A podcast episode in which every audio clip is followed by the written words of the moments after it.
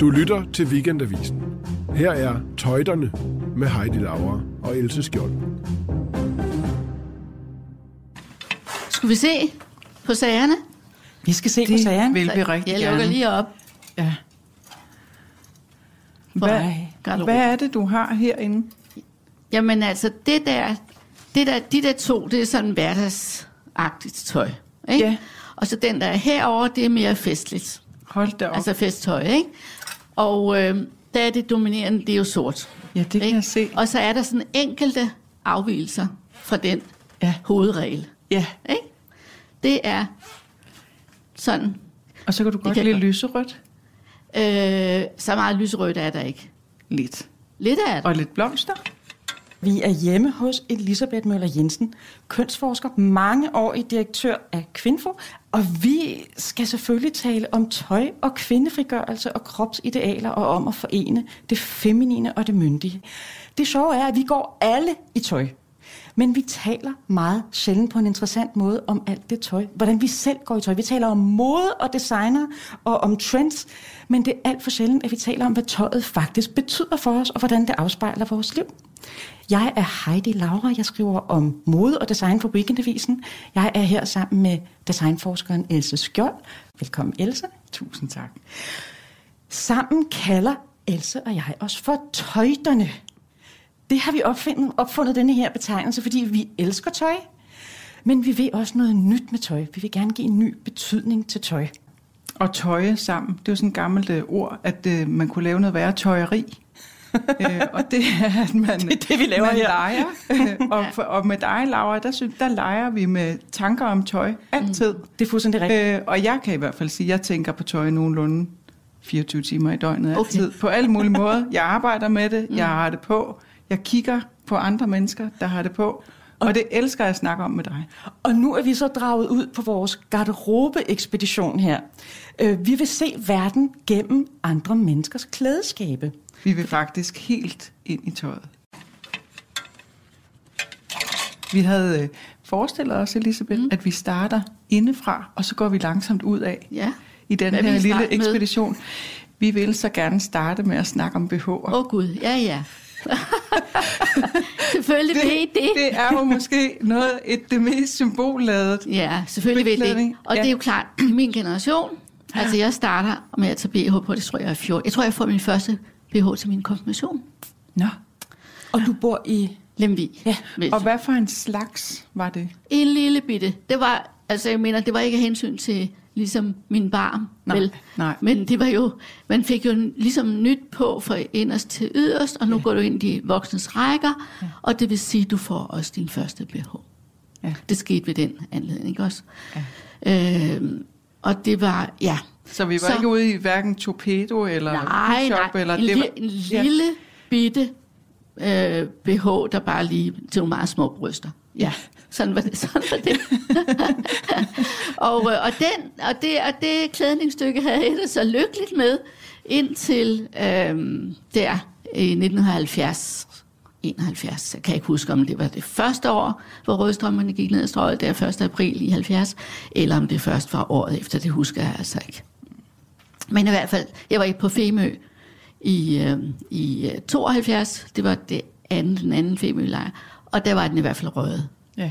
Ikke? Og er det rigtigt, at I brændte dem? Nej. Altså, jeg, altså, det er meget, meget lykkeligt, at I spørger om det, fordi så får man jo anledning til at af, hvad hedder det, my, altså, nej, hvad hedder det, afmytologisere. Eller Ja, ja. nedbryde den myte. Ja. Nej. Ja. Det, det, der skete jo, det var jo på strøget den dag, altså 1. april, ikke? Der smed, havde de jo store attribut, altså kæmpe store brystholder med sådan fyldt ud med bolde og hvad ved jeg ikke. Altså Kæmpe, uden, uden på tøjet? Ja, ja, Eller? sådan nogle store ja. attributter, ikke? Ja, Altså, som jo ja. tydeligvis var karikaturer Ja. og sjov Ja. og alt muligt. Ja. Og de blev så taget af, og så blev de smidt i øh, nogle, øh, hvad hedder det, øh, affaldskode. Ja. Aha. Ja. Det var, hvad der skete. ja. De er aldrig blevet brændt. Men det er jo lidt sjovt, fordi faktisk så kan vi se, at tilbage i historien, så går der mange historier mm. om øh, det her undertøj, der bliver brændt. Man kan faktisk gå helt Altså- tilbage til 1800-tallet og se i satiriske magasiner, så skildrer man de tidlige kvindesagsforkæmpere Ja. som nogen, der også smider korsettet og brænder det, og straks hopper i herretøjet. Jo, men det er jo det der, altså det der, he, altså det er jo sådan en hekse, Hekse, ja. et he, heks øh, demoniseret billede, ikke? Ja. Altså, øh, hvis man ligesom siger nej til de der udtryk for feminitet, hvad det jo er, mm. Jamen så må det enten være fordi, at jamen, altså, det er i virkeligheden et andet køn, der taler om, eller også at det er en heks, ikke? Altså det er noget af den stil, ikke? Mm. Så, men de blev ikke brændt, de blev smidt, de blev smidt væk. Og, og jeg Godt så. oplevede det som en kæmpe befrielse. En kæmpe befrielse Må at vi- smide den der BH. Ja. Må vi have lov til at spørge om dine egne BH'er? Og hvornår du så begyndte at gå med dem igen? For Jamen, så røg de jo... Altså, jeg ved, altså det er jo det, altså det kom jo snigende. Ja. det kom jo, altså jeg ved, i, i 78, der var de kommet på igen. Det har været, altså, så det har Ja, været det var nogle jo ganske, ikke mange år. Nej, det har været nogle ganske få år. Ja. Øhm, det har været nogle, altså i virkeligheden har det været nogle ganske få år, ikke? Altså, der var, der, der, der, der var den der BH, øh, måske har været, ja der, altså, jeg, jeg, jeg ved ikke, om de allerede var der i 75. Og- Jo, det tror jeg faktisk allerede, de var. Det var nogle få år, de var væk. Og gjorde det så en forskel for, hvordan I klædte jer i øvrigt? Altså det der med, at BH'en kom af, var det så en, ligesom en ny stil, man udviklede? Det var en kæmpe stor frihed. Altså, det var vidunderligt. Ikke? Øhm, og, øh, og hele også den der forestilling om, altså, jamen, hvorfor kan man ikke bare gå på den her Ja. måde, eller min mand kan, og Ja, alle lad drengene kan. falde, Hvorfor, kan jeg, og- hvorfor kan jeg ikke gå med bare overkrop? Altså, mm. Ja. som om hans brystvorke, der ikke er erotiske, hvad er det for noget? Det er jo Ja. rent, altså, det er jo skørt. Ja. Så jeg havde den der øhm, altså, store oplevelse af det, ikke? Ja. Men så, altså jeg mener, så det var jo ligesom også bare, eller det var måske sådan en bølge, altså en, et oprør på en, en sådan voldsom ting, ikke? Mm. Og så kom, så kom ligesom de der til læbestiften tilbage, det holdt man jo også op med, ikke? Mm-hmm.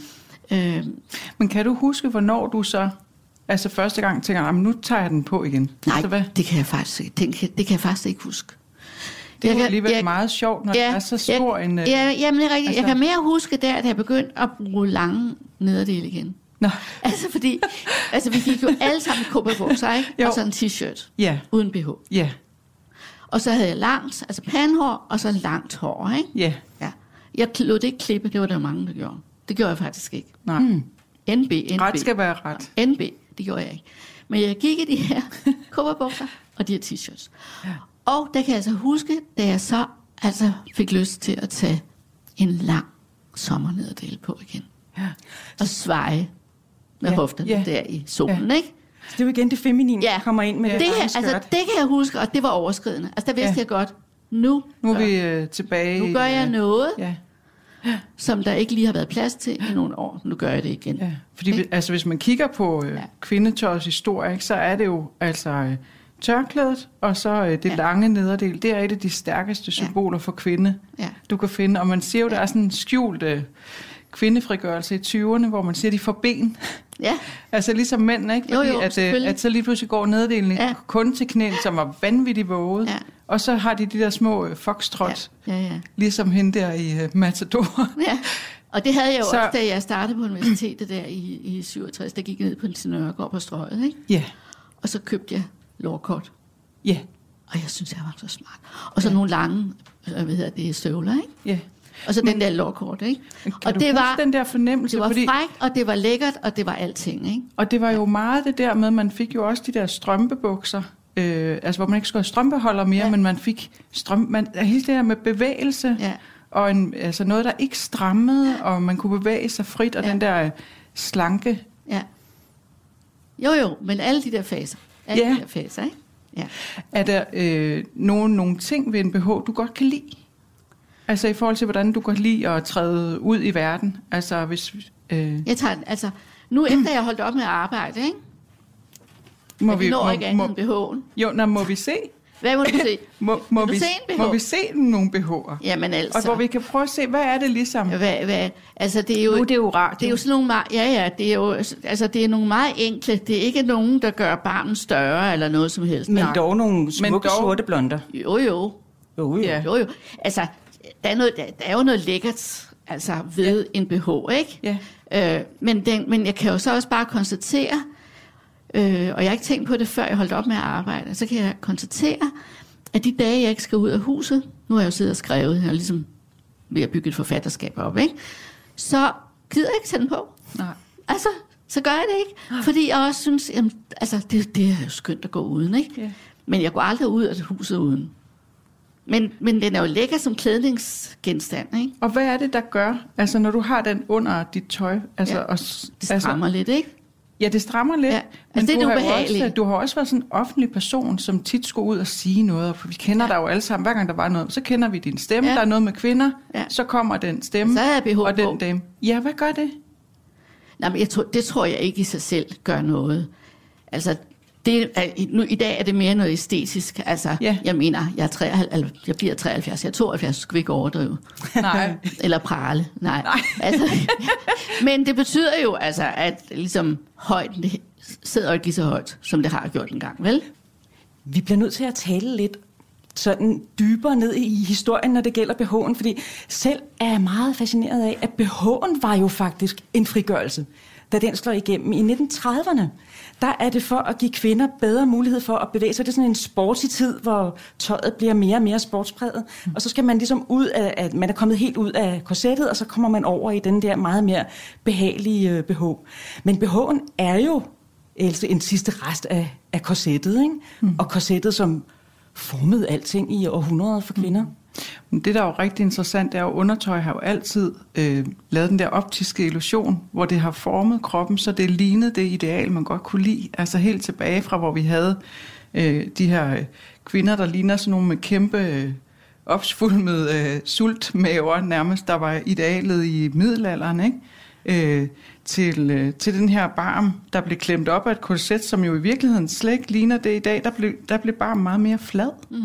og sådan klemt næsten ind under armene, mm. fordi den blev øh, sådan klemt op af det her flade korset. Så det her med de to bryster, det er jo faktisk noget relativt nyt.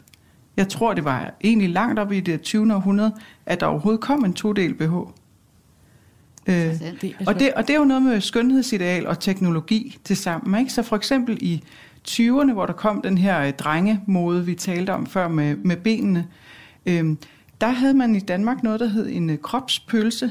Og det var sådan en slags øh, gummiagtigt stof, man simpelthen hæv, hæv op øh, over kroppen, som sådan en slags øh, kropskondom, for øh, at blive så lige som muligt, og man bandt brysterne ind, fordi at man skulle ligne de her øh, Gasson, smarte ja. Gasson-piger fra øh, Frankrig. Og først senere kommer det her meget kvindelige med, at man lige pludselig får to bryster, og de skal sandelig også øh, stridt øh, ud i luften, og i 50'erne bliver det de her torpedo-BH'er, ikke? Og nu går vi rundt med de her mærkelige, hvor der hele tiden skal alt muligt proppes ind i dem med noget, altså sådan noget med, hvor man går faktisk lidt af brystsveder, kan jeg da godt øh, Sådan indrømme. push-up, tænker ja, sådan noget push-up skal der, man må ikke se brystvorterne nu. Så, så det afslører en masse om de her normer, vi har for, hvad det er for en, en krop, den her kvindekrop, der altid skal Ja, ja. dresseres rundt, som Ja. du jo ved. ja. Ja. Men på en måde kan man også finde helt trøst i det, ikke? At, at, at kropsidealerne for kvinder har været så vanvittigt forskellige gennem tiden, så hvis man ikke lige synes, man passer ind i denne her tids ideal, så er man bare kommet til den forkerte tid, ikke? så havde man passet bedre ind et andet sted.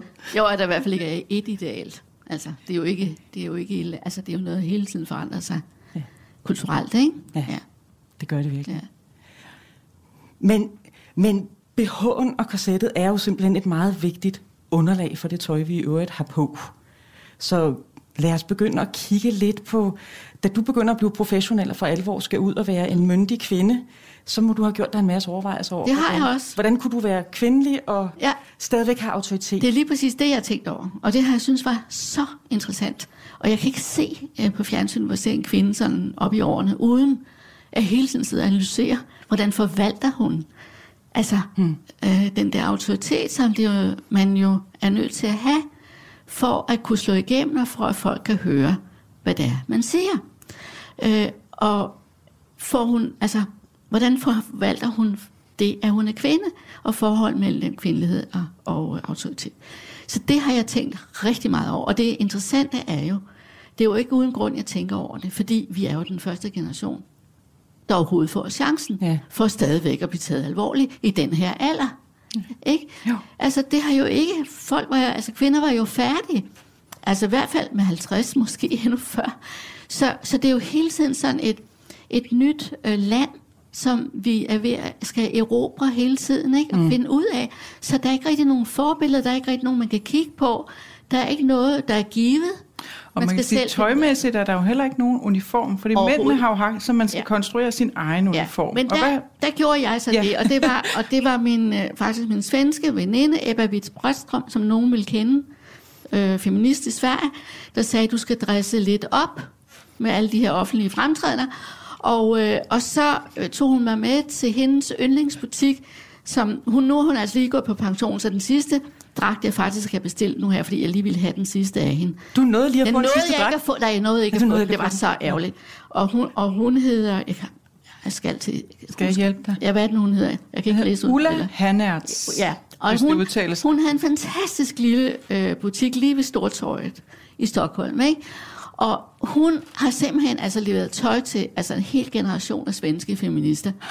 øh, og, og, det var, og det hun kunne, synes jeg, det var at kombinere det der med autoritet og så det feminine. Ikke? Ja. Og det, det, jeg synes, det var lige svaret. Og det vil sige, altså jeg har simpelthen købt hos hende. Øh, det Kan du her- beskrive øh, det, du står med, Jamen, det, og hvad jeg det står, er, der er så jamen, utroligt det her, godt ved det? Jamen, det her, det er jo virkelig godt stof, ikke? Altså, det er jo... Det er og hvad er, det, hvad er godt stof? Det, jamen, det er uld, det er kvalitet, det er sillebitsfarvet, det er smukt.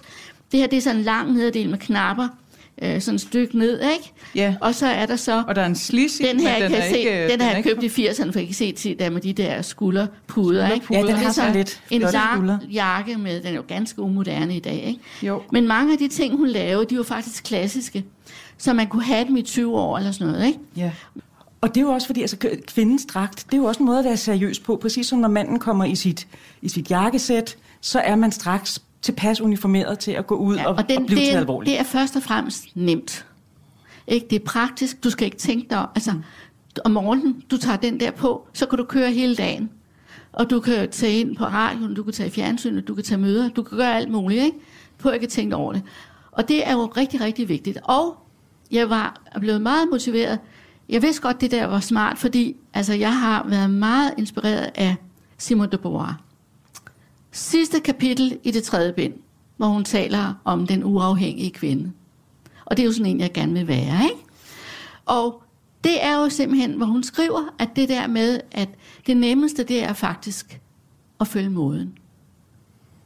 For så skal du ikke, altså så skal du ikke gøre dig, for tænk det her, der er mange af de her ting, som er rigtig, rigtig forskellige, ikke? Så skal du stå og tænke som en sindssyg om, hvad har man lige lyst til, hvad passer alt det her, ikke? Det behøver du ikke. Du tager bare den, det der tøj på, og så går du på arbejde, ikke? Øh, og, det, og, hun, og hun siger også, at det der med at, at gøre oprør, jamen det er jo lige så konventionelt, som Ja. at følge moden, fordi det er bare, så du, du, det er jo indskrevet, altså reaktionen alligevel, den er bare defineret, ikke? Og oprør har det jo også med hurtigt at få en meget fast garderobe. Lige så er det sådan, man skal se ud, når man Lige er rebel. præcis, ikke? Så altså, det synes jeg var smart. Og det har jeg taget til mig, ikke? Mm. Øhm, Men vi har spottet en ting i din garderobe, ja. som vi har, bliver nødt til at Den er tale om. svær at overse. Den er svær at overse. Det er en fantastisk pels. Ja, Den må vi lige høre historien om. den der er en grøn rev. Det er en grøn rev. Og, øh, og jeg, jeg har haft den i over 20 år, og den bliver mere og mere moderne. Det, for 20 år var det siden, var der ingen, der gik i den der. Det var virkelig vildt, ikke? Jeg var meget forelsket. Og så var det, at øh, min frisør... Altså i pelsen eller en mand? Nej, i min nuværende mand. Ja. øh, som, jeg, som jeg havde lige havde mødt. Og så, det var min frisør, hun havde fået en blå pels som det der, ikke? Og jeg synes, det var fantastisk.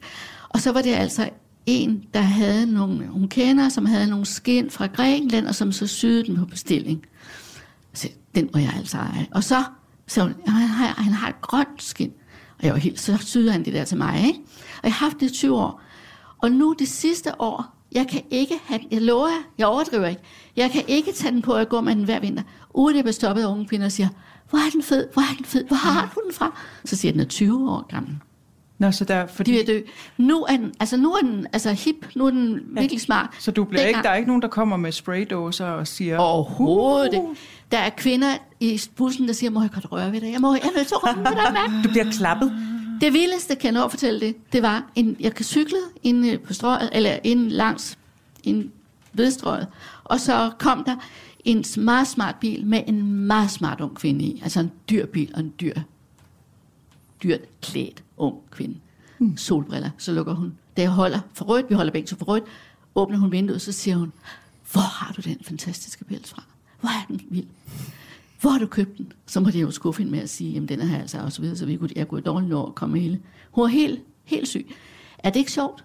Det er sjovt, og på en eller anden måde er det jo lidt rebelsk for en kvindesagsforkæmper som dig at have en skøn pels. Er det det? Når man sådan kigger på pelsens kulturhistorie Nå, og konnotationer. Det, fortæl mig det, for det ved jeg, vidste jeg faktisk ikke. Jamen det, der, jeg synes, der er det aller sjoveste, det er, at den minder øh, i snit og farve om noget, Yves Saint Laurent lavede i starten af 70'erne, lige hvor du står og smider BH'en. Ja.